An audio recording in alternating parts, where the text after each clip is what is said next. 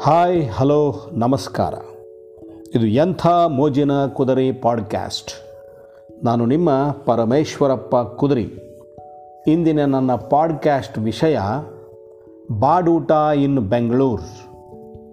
ಬೆಂಗಳೂರು ಜನಕ್ಕೆ ಅದೇನೋ ಏನೋ ಭಾನುವಾರ ಬಂದರೂ ಸಾಕು, ಮನಸ್ಸೆಲ್ಲ ಅತ್ತಲೇ ಓಡುತ್ತದೆ. ಮುಂಜಾನೆ ಆರು ಗಂಟೆ ಹೊತ್ತಿಗೆಲ್ಲ ಜನ ಮಾಂಸದ ಅಂಗಡಿಗಳ ಮುಂದೆ ಸಾಲು ಸಾಲು ನಿಂತಿರ್ತಾರೆ. ಬೆಂಗಳೂರು ಜನಕ್ಕೆ ಭಾನುವಾರ ಬಾಡೂಟ ಸವಿದಿದ್ದರೆ ಅದೇನೋ ಕಳ್ಕೊಂಡಂತೆ. ವಾರವೆಲ್ಲ ಅದೇನೋ ನಿರಾಸಕ್ತಿ. ಅವರು ಬಹುಶಃ ಶನಿವಾರ ಸರಿಯಾಗಿ ನಿದ್ರೆ ಮಾಡ್ತಾರೋ ಇಲ್ವೋ ಗೊತ್ತಿಲ್ಲ. ವಾರದ ಉಳಿದ ದಿನಗಳಲ್ಲಿ ತಿನ್ನಬಹುದಲ್ಲ ಅಂದುಕೊಂಡ್ರೆ ಅವರು ತಮ್ಮ ಪಾಡಿಗೆ ತಾವೇ ದಿಗ್ಬಂಧನ ಹೇರ್ಕೊಂಡಿರ್ತಾರೆ. ಸೋಮವಾರ, ಗುರುವಾರ, ಶನಿವಾರ ಈ ದಿನಗಳು ದೇವರಿಗೆ ಸಮರ್ಪಿತ.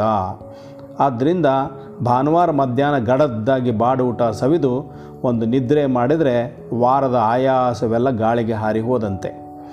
ಈ ಬಾಡೂಟದ ಪ್ರಿಯರಿಗೆ ನಿರಾಸೆ ಅಂದರೆ ಭಾನುವಾರ ಏನಾರ ಗಾಂಧಿ ಜಯಂತಿ, ಶ್ರೀರಾಮನವಮಿ ಬಂದರೆ ಅವರು ಒಂದು ನಿರಾಸೆಯ ಕೂಪದಲ್ಲಿ ಮುಳುಗಿಬಿಡುತ್ತಾರೆ.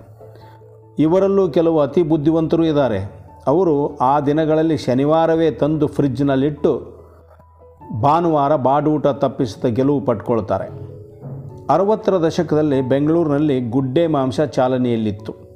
ಸುತ್ತಮುತ್ತಲಿನ ಒಂದಷ್ಟು ಜನ ಸೇರಿ ಇಡೀ ಕುರಿಯನ್ನು ಖರೀದಿಸಿ, ಅದನ್ನು ಮಾಂಸದ ರೂಪಕ್ಕೆ ಪರಿವರ್ತಿಸಿ, ಮನೆಯ ಸಮೀಪ ಬಯಲಿನಲ್ಲಿ ದೊಡ್ಡ ಹಲಗೆಯ ಮೇಲೆ ಗುಡ್ಡೆ ರೂಪದಲ್ಲಿ ಇಡುತ್ತಿದ್ದರು ಒಂದು ಗುಡ್ಡೆ ಒಂದು ತೂಕದಲ್ಲಿ ಇರ್ತಿತ್ತು ಬೆಂಗಳೂರು ಆಧುನಿಕತೆ ಆದಂತೆ ಇದು ಮರೆಯಾಯಿತು. ನಂತರದ ದಿನಗಳಲ್ಲಿ ಮತ್ತೂ ಬದಲಾವಣೆಗಳಾದವು. ಕೆಲವು ಉತ್ಸಾಹಿಗಳು ಬಾಡೂಟಕ್ಕೆ ಮತ್ತಷ್ಟು ಪ್ರಯೋಗಗಳು ಮಾಡಿ ದೊನ್ನೆ ಬಿರಿಯಾನಿ ಎಂದು ಪರಿಚಯಿಸಿದರು. ಮತ್ತು ಕೆಲವರು ಅದಕ್ಕೂ ಮುಂದೆ ಹೋಗಿ ಪಾಟ್ ಬಿರಿಯಾನಿ ಅಂದರೆ ಮಣ್ಣಿನ ಸಣ್ಣ ಮಡಿಕೆಯಲ್ಲಿ ಓಲೆಯ ಒಲೆಯ ಮೇಲಿಂದ ನೇರವಾಗಿ ಪಾಟ್ಗಳಿಗೆ ತುಂಬಿಸಿಕೊಂಡು ಬಂದು ಊಟದ ಮೇಜುಗಳಿಗೆ ತಂದು ನೀಡುತ್ತಿದ್ದರು ಇದು ಭಾರೀ ಜನಪ್ರಿಯವಾಯಿತು. ಅಷ್ಟರಲ್ಲಿ ಯಾರೋ ಬುದ್ಧಿವಂತ ಬ್ಯಾಂಬೋ ಬಿರಿಯಾನಿ ಎಂದು ಪರಿಚಯಿಸಿದ.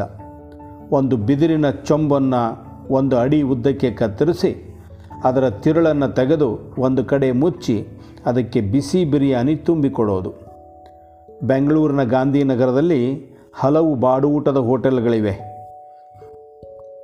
ಹೊರ ಊರುಗಳಿಂದ ಬೆಂಗಳೂರಿಗೆ ವಾಣಿಜ್ಯ ವ್ಯವಹಾರಗಳಿಗಾಗಿ ಬರುವ ಮಂದಿ ಹಾಗೂ ಬೆಂಗಳೂರಿಗರು ವಾರ ಪೂರ್ತಿ ತುಂಬಿ ತುಳುಕುತ್ತಾರೆ. ಇದರಿಂದ ಅರಿವಾಗುತ್ತದೆ, ಬೆಂಗಳೂರು ಜನಕ್ಕೆ ಬಾಡೂಟದ ಮೇಲೆ ಎಷ್ಟು ಪ್ರೀತಿ ಇದೆ ಅಂತ.